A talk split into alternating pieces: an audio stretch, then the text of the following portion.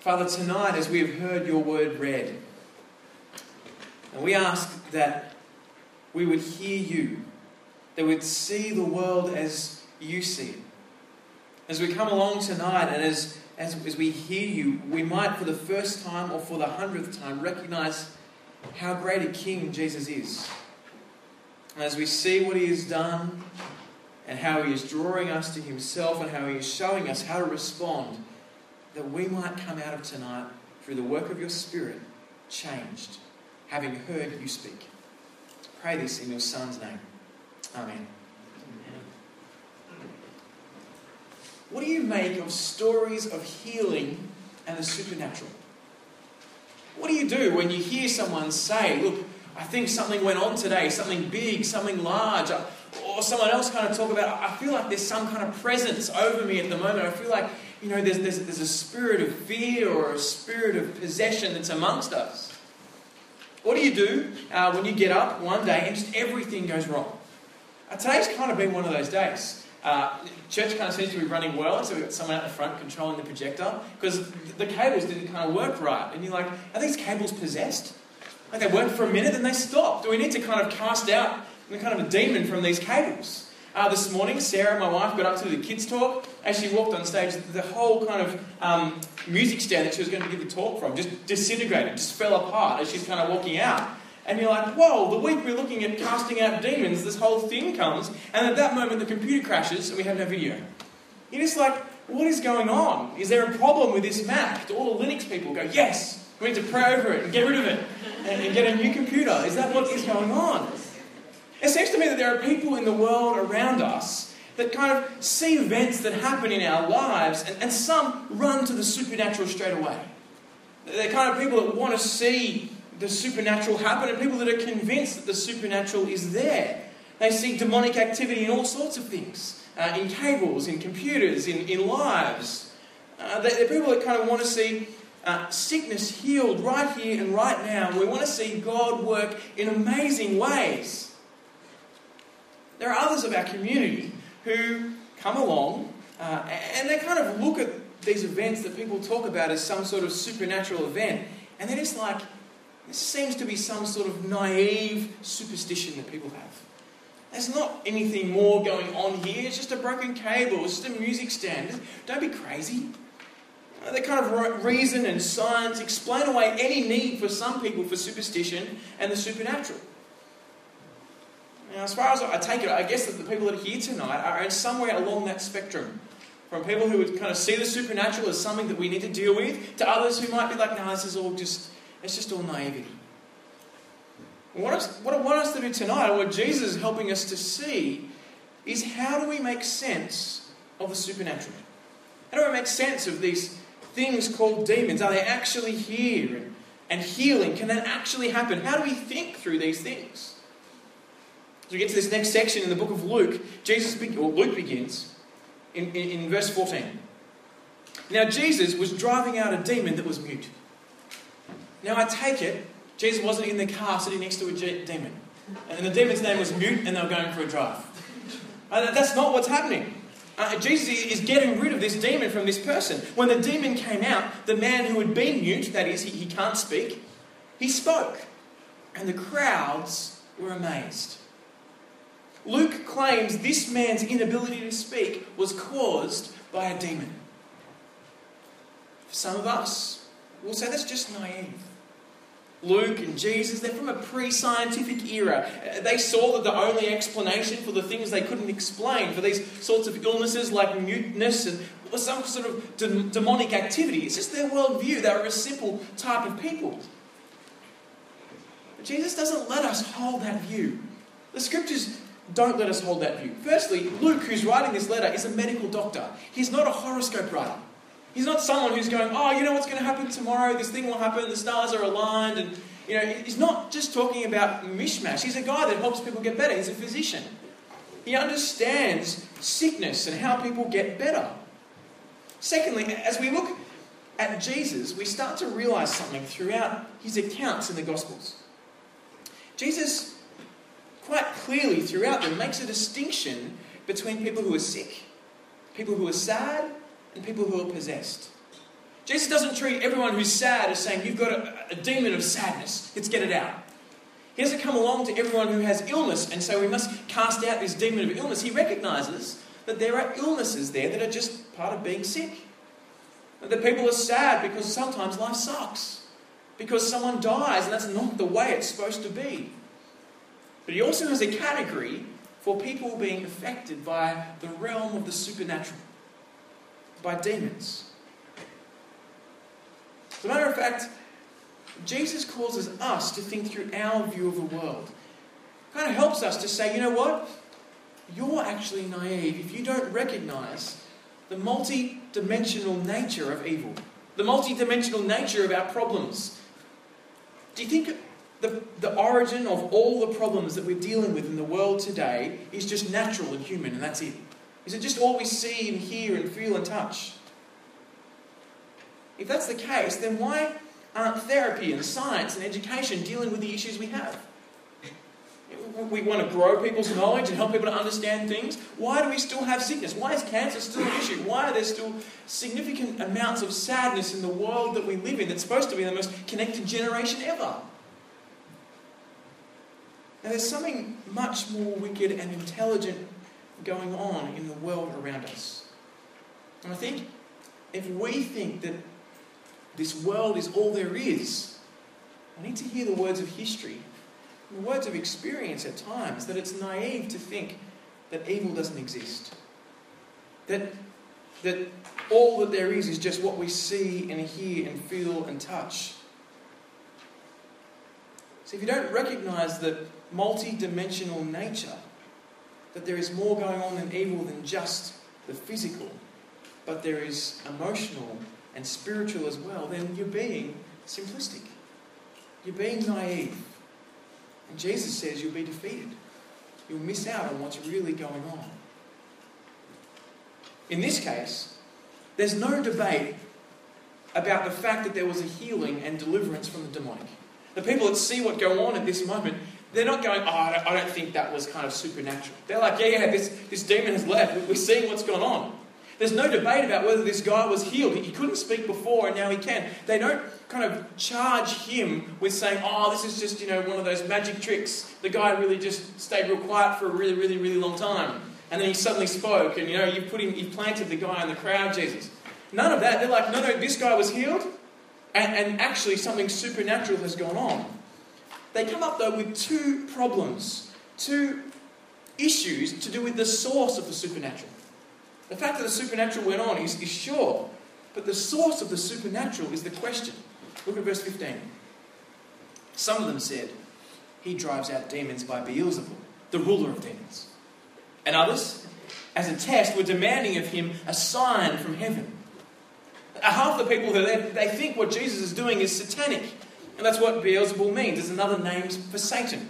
Uh, by the prince of demons, he's casting out demons. The other half, they kind of view Jesus as some kind of first century magician. They're like, do it again. Do it again, and then, then I'll believe you, Jesus. Show us another trick. Give us another miracle. Give us a sign, and then we'll follow you. It's kind of like his, the, the, the miracle vending machine. And they're like, press it again. Show us that you can do it. You know, if you really are who you claim to be, show us some more signs. And what we start to see, though, is that all of this section is actually about how we see Jesus. It's all about how we see Jesus. Jesus, in a moment, um, will, will actually explain the answer to both those problems. Uh, the problem that he's powered by Satan, right? that's the kind of, you know, some people have stickers on their cars, you know, powered by Chevrolet, you know, it's got a Chevy motor. Sorry for the non-car people. I don't know what the non-car person. You can tell me later what the non-car person application of powered by is. Um, or the other one is that uh, we, we want a sign. We want to see a sign. And Jesus is going to answer those in a second. But before we get to his answer, we need to flick to the end of this section so that we might understand the beginning. Now, I know for some of you, this is how you normally read books, and I think you're weird. Right? You kind of get to a book, you get in, and then you're like, oh, I want to go to the end, and I want to read the end, and I want to get rid of all suspense, then I can go back and I can enjoy the whole book. Right? if that's you, great, good on you. Uh, I think that's weird. There was an author who put it in an order for a reason. If they wanted you to read the end first, they would put it there.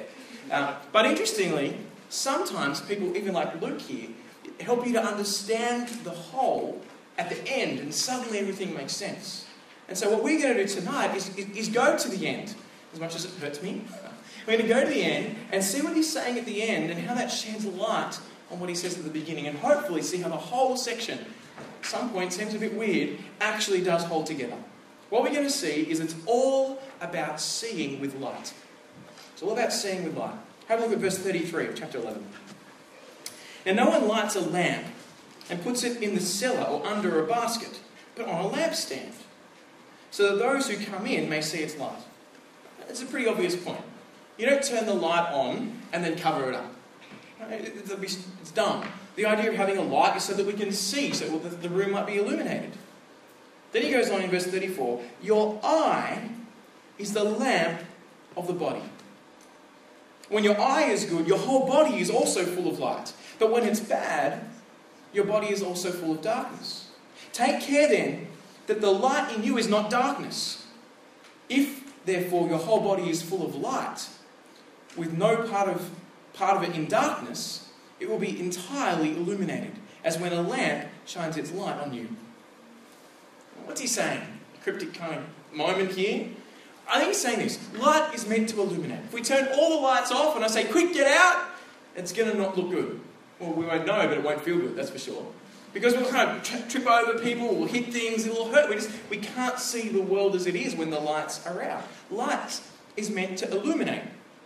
Now, our eye is the lamp of the body. In other words, our eye enables us to see the world around us, to see ourselves and the world that we live in correctly.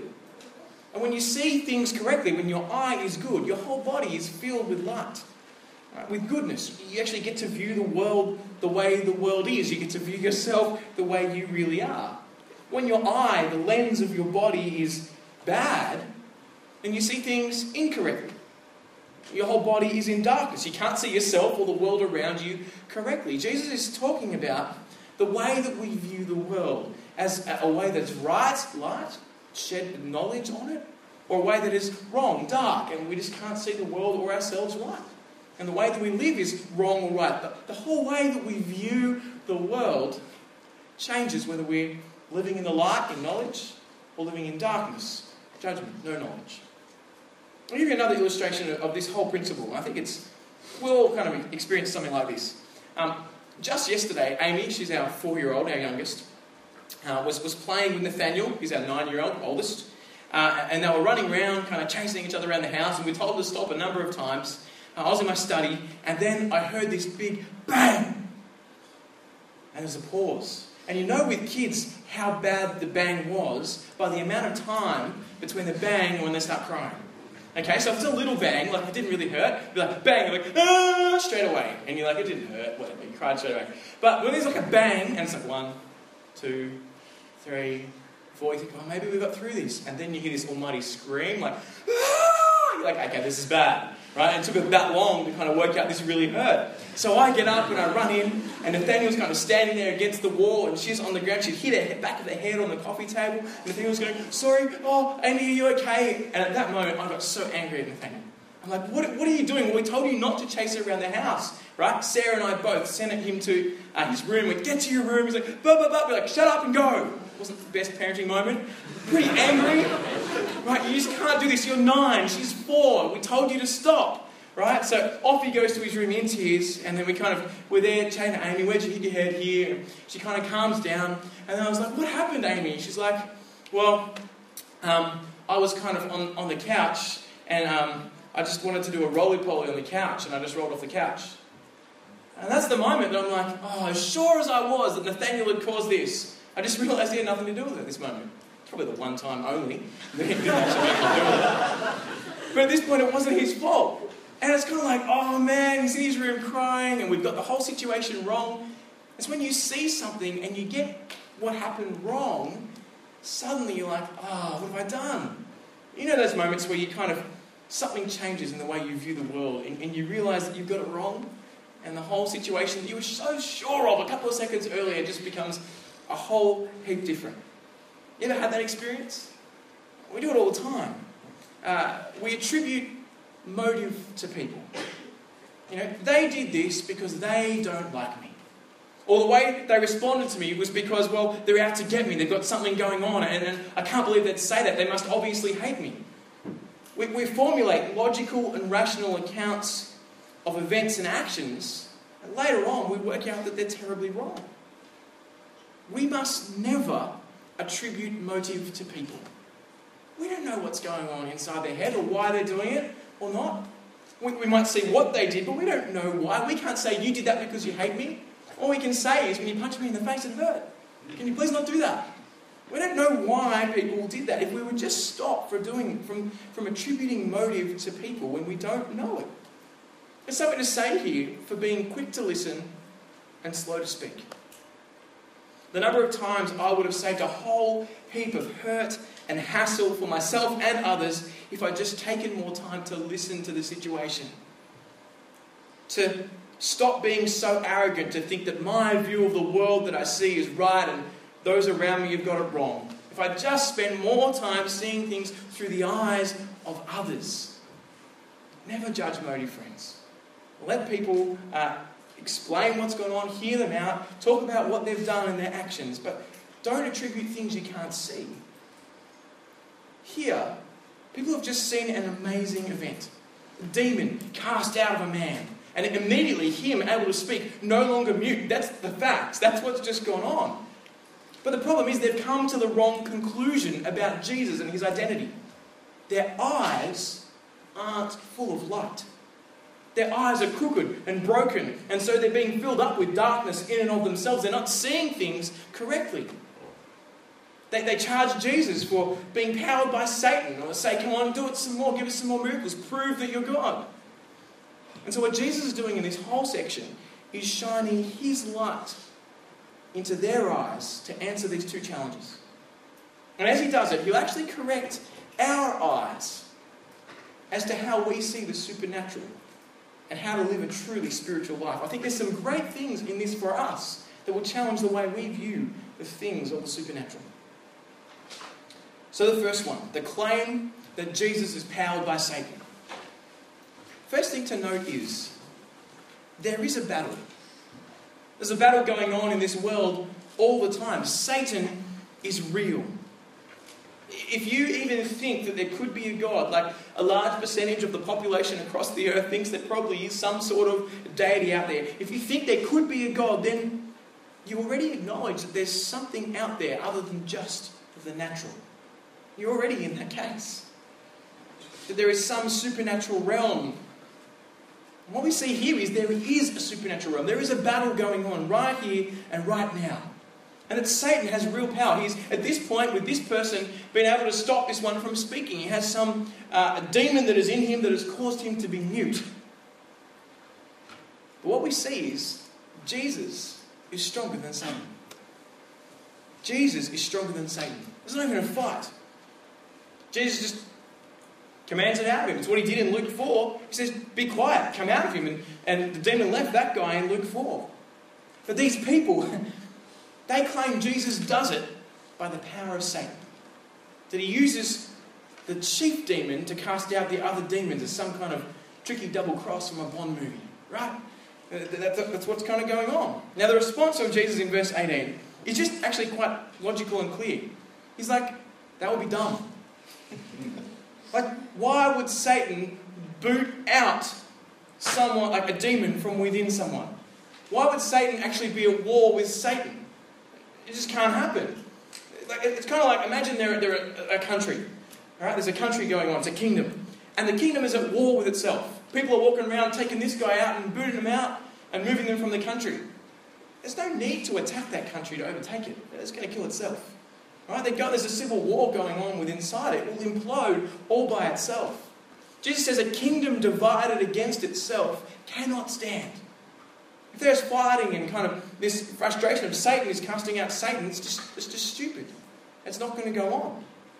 He then gives the question a little bit more of a twist and brings it home to these people to show that really they're, they're not interested in is Satan doing a double cross. They just don't want to attribute um, real power to Jesus. He says, If I drive out demons by the power of Satan, who do your guys drive it out by? In verse 19, you see that there's some reality here that in the Jewish world, in this, in this point, others were casting out demons.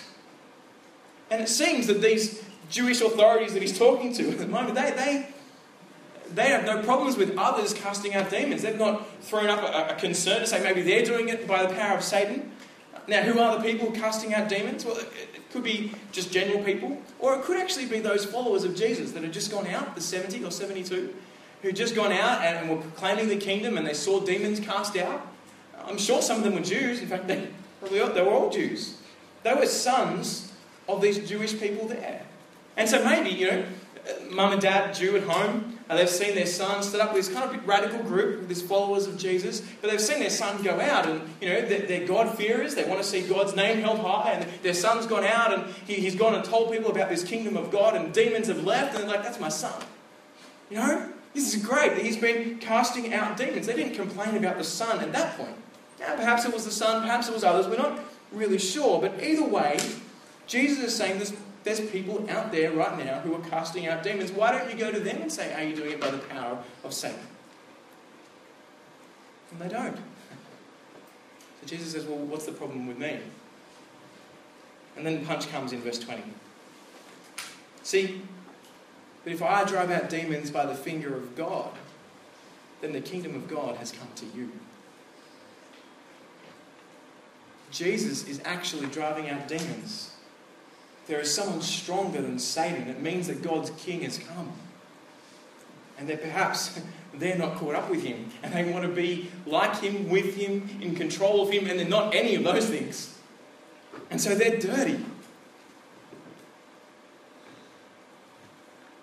So Jesus comes back and he points them to this theme of the kingdom. If I drive out demons by the finger of God, then the kingdom of God has come. Have you ever looked at the theme of the kingdom of God? It's a great thing to do as you read through your Bible, as, you, are opening up the Bible uh, day by day, seeing what God has to say. Look for that theme, the kingdom of God. You see it everywhere. Everywhere the Bible talks about the king uh, or the ruler, it is, it is, and the kingdom is the people who are under that ruler. Keep looking for the way God uses that and the importance that it is. The Bible keeps talking about two kingdoms the kingdom of this world and the kingdom that is to come through our God. And what we see is that Jesus is that king. That's what he claims about himself, if you see him correctly. And the ruler of this world, 1 John tells us, is Satan. Uh, is the ruler of this world. And if, when, when Jesus turns up and Satan and his, and his cronies, the demons, are booted out, what does that tell you? It tells you that the better, more powerful ruler is here. In Jesus, the king has come. Now, the next bit gets a little bit trickier. Um, actually, not quite. In a second, it does. Look at verse 22. But when one stronger than he attacks and overpowers him, he takes from him all his weapons he trusted in, divides up his plunder. Anyone who is not with me is against me, and anyone who does not gather with me scatters. What's Jesus saying? Again, he is the one who is stronger than Satan. Jesus is stronger than Satan by far. Temptation for us is to think that there is no one stronger than Satan. That we can't escape his pull. That when he tempts us, that we must give in, or when, when, when he entices us a certain way, we just need to give up and follow him. We could do nothing else. Satan said to me, Eat the tree, and so I did, you know? What can I do? Temptation is to go, Satan made me do it. The devil made me do it. But what we see here is that we have another option. Jesus is stronger than Satan. You feel like the world around you is going to cast it. It feels like there's almost some strategic plan against your very life to keep putting Jesus first, and you just want to give up. Remember, Jesus is stronger. Jesus is stronger. Come to this King, from whom demons and Satan flee. But the other thing that we see with Jesus is this you are either for him or against him. You can't sit on the fence with Jesus. You either recognize that he is the king or you're actually part of Satan's group. You're siding with Satan. There's no, I'm not siding with Satan, but I'm not totally for Jesus either. There's no sitting on the fence with Jesus. Either he's the king or he's not. It's a helpful kind of tip. You know, what happens if you sit on the fence? Do you know what happens?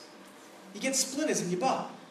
So what happens if you sit on a fence for long enough? It hurts. Sitting on the fence is not good. Make a decision. Uh, I think so often we kind of like, oh, I don't know what to do. We just don't want to commit. We're afraid of committing. Jesus says you've already committed if you haven't made your mind up. If you're sitting there going, I'm not sure what to take of this, Jesus, then he's saying you're either for me or you're against me. You are no neutral territory. This life is a war, and every single person in this room is a war zone.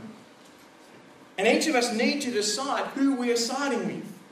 Are we going to take Jesus, our King? Are we part of His kingdom? Or are we going to have some other kingdom, whether it be ourselves or some other God or some other worldview that we have? There's no neutral territory, not with Jesus. And so at this point, as we see the strength of this one who has come back and booted out Satan from this man and healed his muteness, the one who is bringing in the kingdom of God, the king has come, the question for us is are you with Jesus? Have you seen him for who he is? Is he your king? If you haven't decided that question, then tonight will be a great night to move forward on that. Maybe you've been thinking about it for a while. Make a decision. Make a decision to go, maybe I'll try it out. Maybe I'll actually see what this is like, rather than just sitting back here, oh, I'm not too sure, I haven't read every book on the subject yet. I want to encourage you, actually, try it out. Take a step forward. See if it is livable. See if it actually makes sense.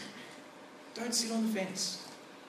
Or maybe if you're kind of going, oh, I'm not really sure, actually go and work out some evidence and be convinced that it's not true. But I actually want to say, go and look at the evidence that exists. And then Jesus is asking you, are you with me or not? But again, we need to see things in this event as Jesus sees them. We could be tempted to think, you know what? This is exactly what Jesus has come to do. He's come to kick Satan's butt. That's something I'm excited about. That's something I want to get involved in. You know, delivering people from satanic power, healing people from their illness and their oppression. There's a view that some Christians kind of have is that we need to be people who are seeking more of the Spirit of God. We need more of His power. You know, we need more of His victory over Satan happening in this world and His kingdom, and more healing. And if we have more healing and more gifts and more people taking and harnessing the power of the Spirit, and then, then His kingdom will come and we'll be like, yes, He's got even more of the victory. It's a question that many of us have. It's a question that is really prevalent amongst Christians across the world. And that's why tonight, after the sermon, we're going to have question time. Uh, if you've got questions on any of this, there's a, there's a number on the screen. Love you to text it, and it'll come through to me. And we'll answer those after the talk. But please do ask. There's some tricky stuff here, and we want to think through it carefully. So in verse 24, Jesus helps us to see an even greater issue. Have a look at verse 24 with me. When an unclean spirit comes out of a man, it roams through waterless places looking for rest. And not finding rest, it then says, I'll go back to my house where I came from. And returning, it finds the house swept and put in order. Then it goes and brings seven other spirits more evil than itself, and they enter and settle down there. And as a result, that man's last condition is worse than the first. what's going on here? What, what do you mean they go to the waterless places? Where's that? I have no idea. what, what is going on in this bit? Well, I've got some idea what's going on. See, simply casting the demon out of this mute man never made him a Christian. Booting this demon out didn't do anything for his relationship with God. In fact, it actually could have made it worse. Because the demon might have left, kind of everything looks great and fine for this guy, life's kind of back together, I can speak again. But not long after, because there's no one in the house, there's, there's no one else possessing this man this demon comes back with seven of his cronies and they kind of make a massive mess. They set up a campfire. They're like, let's just burn the place down. And it's, it's heaps worse. Why is Jesus saying this? Well, I think verse 13, just before this passage, gives us the context for that. See, just before this, Jesus had been explaining how to pray, how to pray to our God. And that we're to pray to Him and to seek His kingdom coming in. That was the kind of key point. And at the very end, He says, If you ask, surely our Heavenly Father will give us what we ask for. And you're like, Yes, that's exactly right. And then He says something a little bit odd. He says, verse 13 of chapter 11, If you then, who are evil, know how to give good gifts to your children, how much more will the Heavenly Father give the Holy Spirit to those who ask Him? I've been talking about bread and scorpions and snakes before, but now he switched to the Holy Spirit. The push here is that we are able and need to ask God for His Spirit. That's what God gives. I think what Jesus is showing us is we're not going to be able to see things Jesus' way unless God's Spirit is dwelling within us. Unless God takes up residence in us, the person's final condition is going to be worse. It's all very well to cast out demons, but what we really need is God, the Spirit, living in us. Now, in the 21st century eye, the Christian eye, we kind of go, yes, that's it. I've been telling you, we need more of the Spirit in this church. We need more of the Spirit in our lives. If we could just get in touch with the power of the Spirit, we'd be more than conquerors. We need more of the Spirit. And if we, if we move in the Spirit and keep seeing Him in our lives, then we'll be living truly spiritual lives as truly spiritual Christians. But notice Jesus doesn't say to us for more of the Spirit, but that God would give the Spirit. See, the first century Jew who knows their Old Testament, they know that God has been promising to send His Spirit on a, on a day when things will be put right. We need to flick back a bit. So if you look at Ezekiel 30, 36, it's on the screen, but Ezekiel 36, verse 24. Listen to this promise and think through what does it mean when the Spirit comes? Ready? For I will take you from the nations and gather you from all the countries and will bring you into your own land. We're hearing the, the bell of the promise to Abraham in Genesis 12 and 15 and 17 that you will have your own land and I will make you your people and you'll be blessed and be a blessing to all the earth. He's saying, I will take you from the nations. I will gather you from all the countries and will bring you into your own land. I will also sprinkle clean water on you, and you'll be clean. I will cleanse you from all your impurities and all your idols. I will give you a new heart and put a new spirit within you. See, the problem for Israel wasn't that the law had some problem with it. Their issue was they couldn't keep the law. They couldn't live as people who had God as their king all their lives. They, they had stone hearts, broken hearts. And what they needed was forgiveness from God. They needed their relationship with God fixed, for they had told him that they didn't want him in their life at times. They had not treated him as the king deserved to be treated. But the promise Ezekiel brings from God is that he will give them a new heart and put a new spirit within you. I'll remove your heart of stone and give you a heart of flesh. I will place my spirit within you and cause you to follow my statutes and to carefully observe my ordinances. The coming of the Spirit is the coming of cleansing before God. It's the coming of changing God's people to be people who obey Him, who put Him first, who are seen as perfect in His sight. Coming of the Spirit was about forgiveness, not some power hungry control and dominion over Satan. It was about how to live God's way. The Jews hearing these promises, knowing the promise of the Spirit is about forgiveness, be excited at the news of praying for the Spirit of God to come where His kingdom reigns in me. To have this intimate relationship with God where my sin is forgiven, my rebellion is dealt with. I no longer have to worry about judgment from God. Because God's Spirit is in me, God dwells within me. Jesus casting out demons. Jesus doing all sorts of healing, uh, healing a mute man, healing the blind, raising from the dead, all those things, and casting out of demons. They're nothing. In the big scheme of things, every single person who was had a demon kicked out of them was exorcised, and every single person who was healed still died. All of them. They still had a problem with their relationship with God. The healing of people never fixed people's relationship with God. The casting out of demons never fixed their relationship with God. In fact, for some of them, it made it worse because more demons moved in.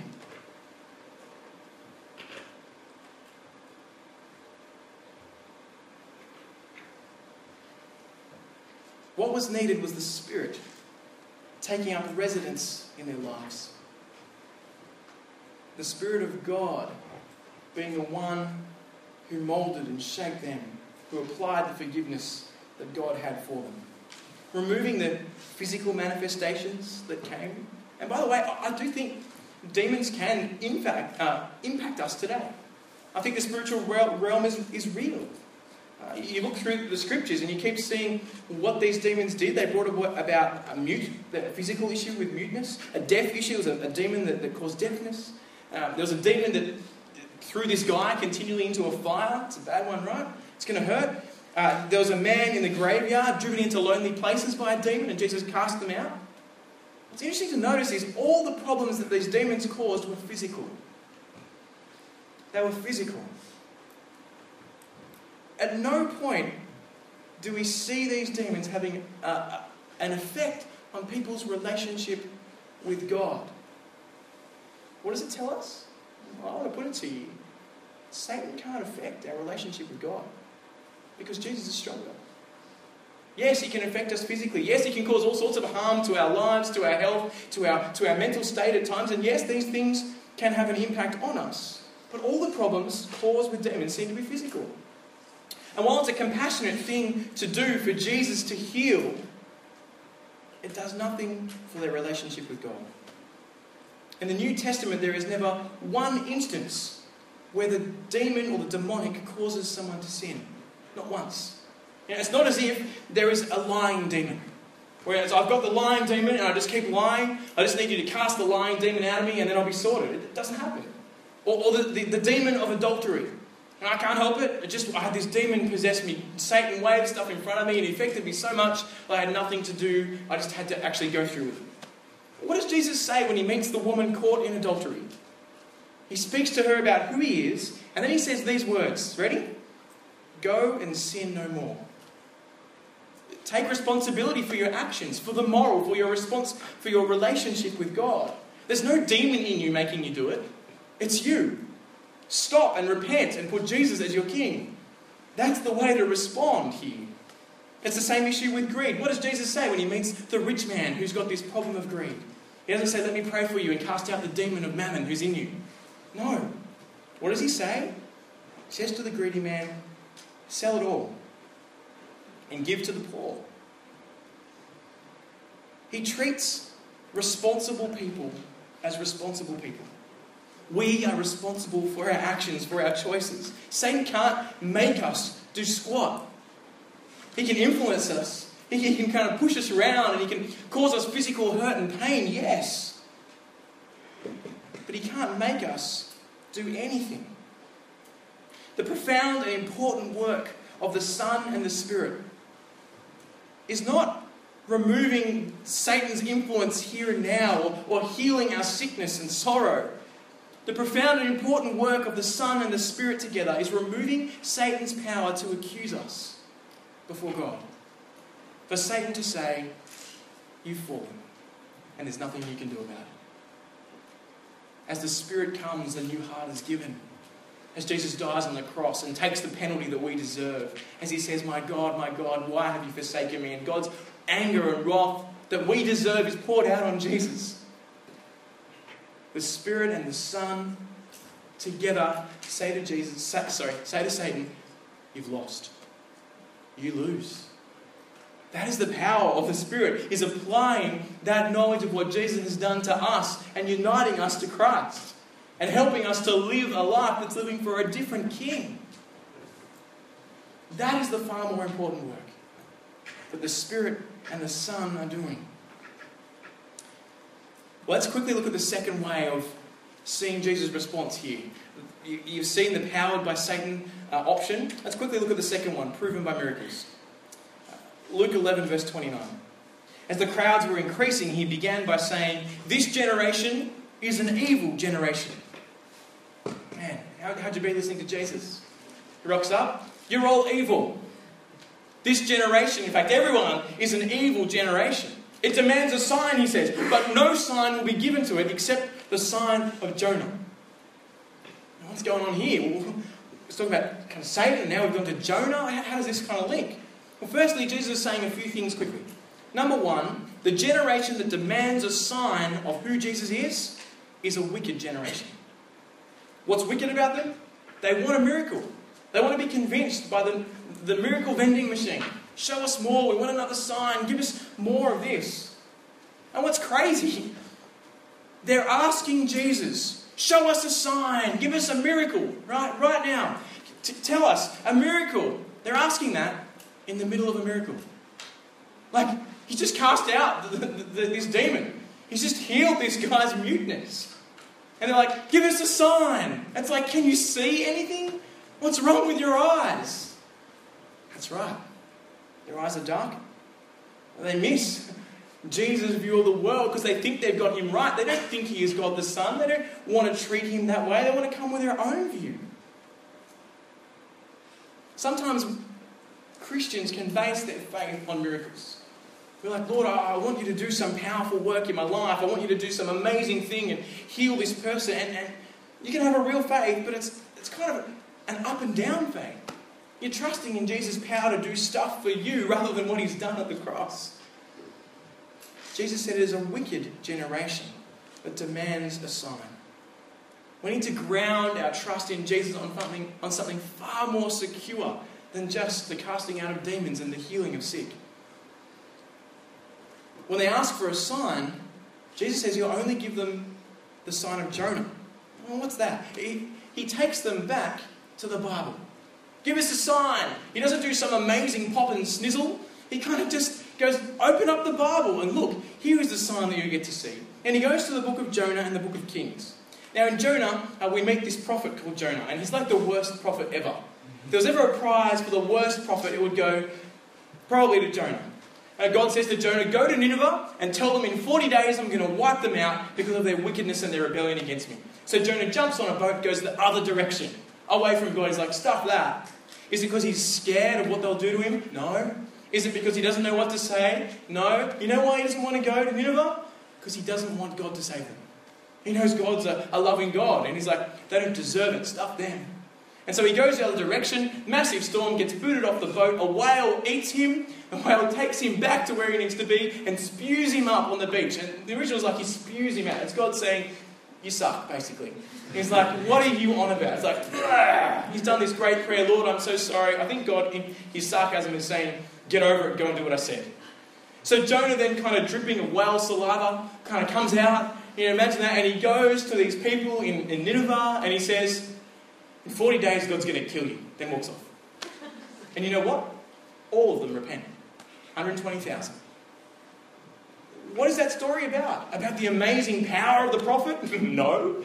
He's a dropkick prophet. What was it about? That God's word is powerful.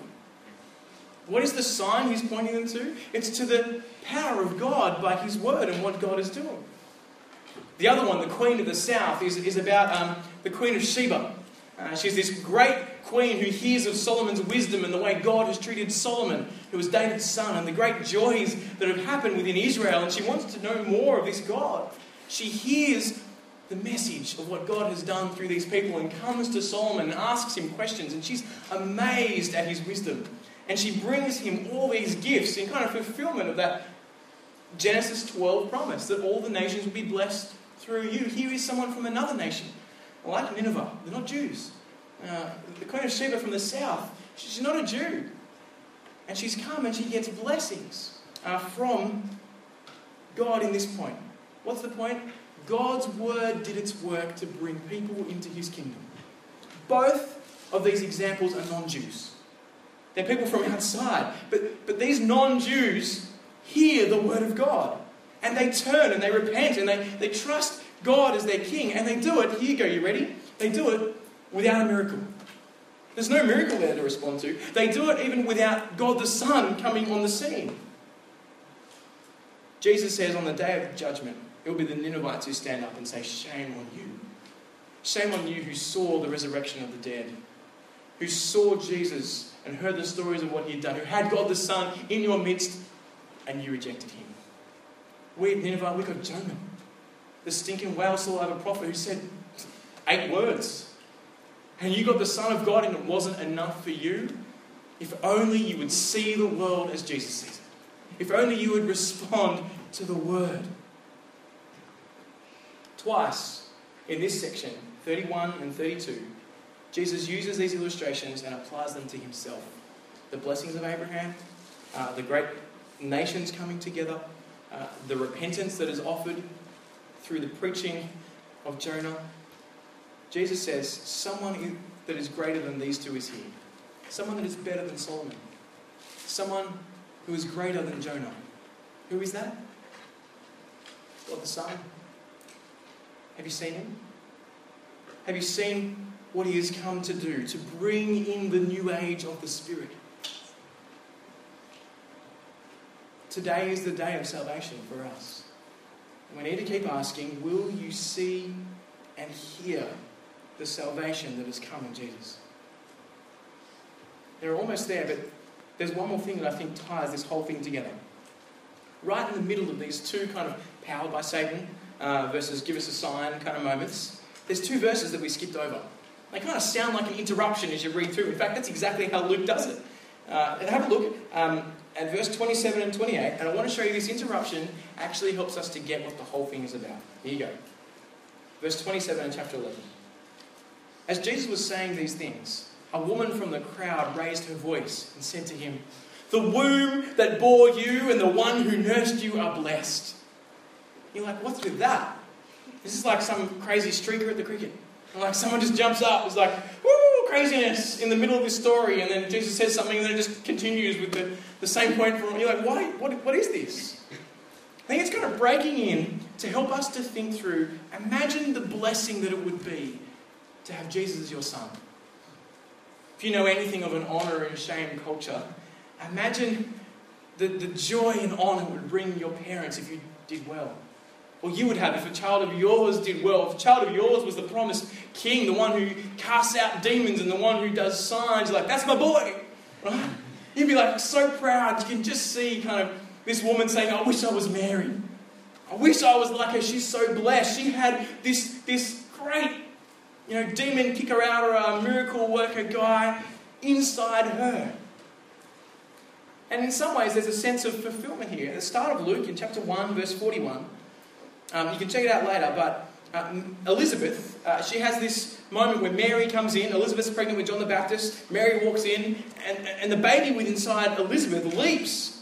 And, and Elizabeth exclaims, interestingly, she's filled with the Holy Spirit, and then she exclaims with a loud cry, you are the most blessed of women, and your child will also be blessed.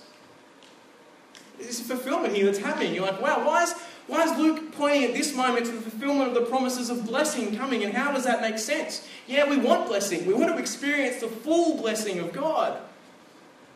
Well, look at Jesus' reply, and then hopefully the penny drops. He said in verse 28 Even more, those who hear the word of God and keep it are blessed. If you want to remember one part of the Bible from tonight, remember this verse.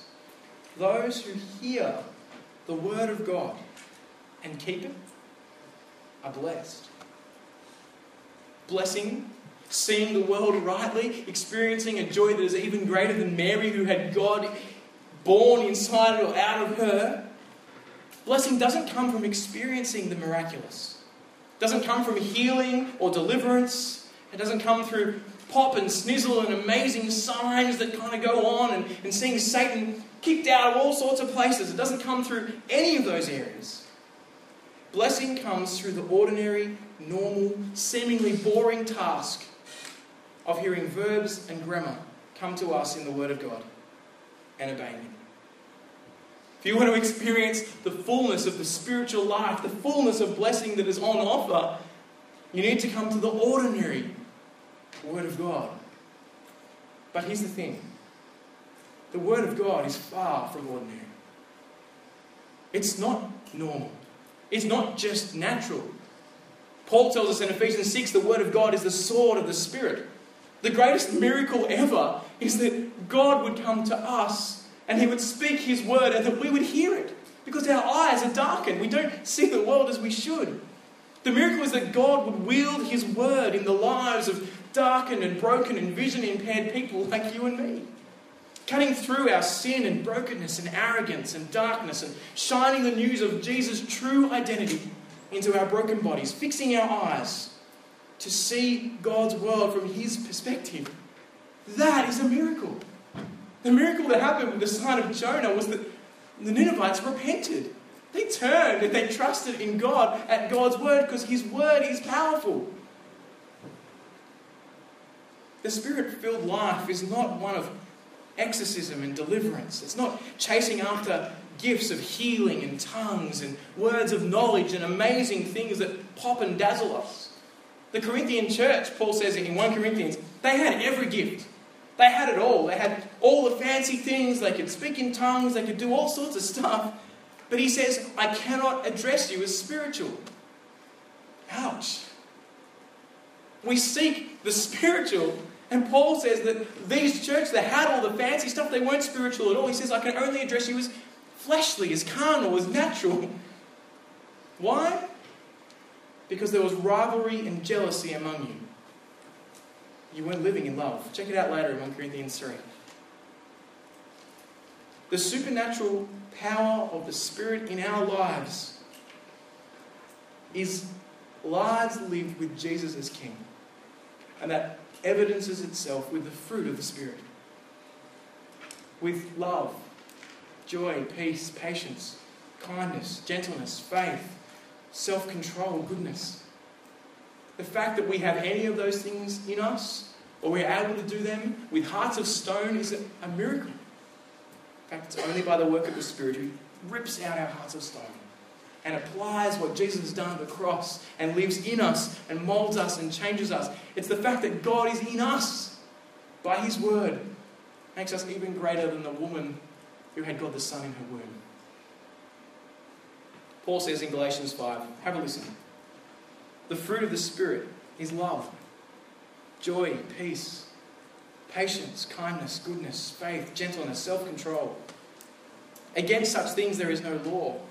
Now, those who belong to Christ Jesus have crucified the flesh with its passions and desires. Since we live by the Spirit, we must also follow the Spirit. We must not become conceited, provoking one another, envying one another. The spirit filled life is following King Jesus, it's putting him first. Seeking to generously back the spread of the gospel with your time and resource and money. That's so out of this world. That's so spiritual.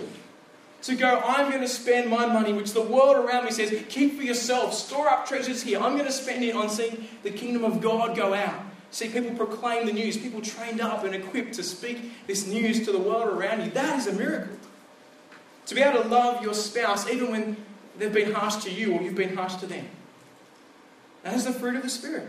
Speaking up for the oppressed, speaking up for the spread of the gospel, being able to be joyful when life sucks the happiness out of your own life because we can be joyful because we've got everything in Jesus. Because God is in us because the King has come and we are part of his kingdom. That is the work of the Spirit. And it's amazing. Friends, the challenge of Jesus in this passage is to say, Have you seen me as you should? Have you heard my word of who I am? I've not come to cast out demons or heal, I've come to give you life, to bring in the Spirit of God who will dwell in you. Have you trusted in Jesus? and ask God to be your king. I'm going to pray in a second. And if you tonight want to say, Yeah, I want Jesus to be my king, why don't you take this moment to pray and ask Him to do that? Let's pray. Father God, tonight as we think through this passage, we are very aware that we are not powerful, but that Jesus is powerful.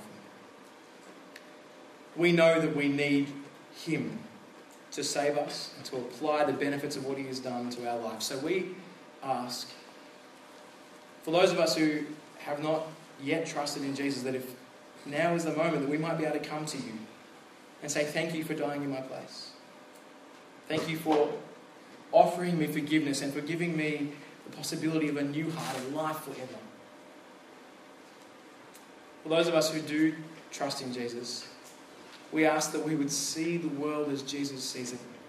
We would not seek after these things that do not last, but would seek after the spread of your kingdom.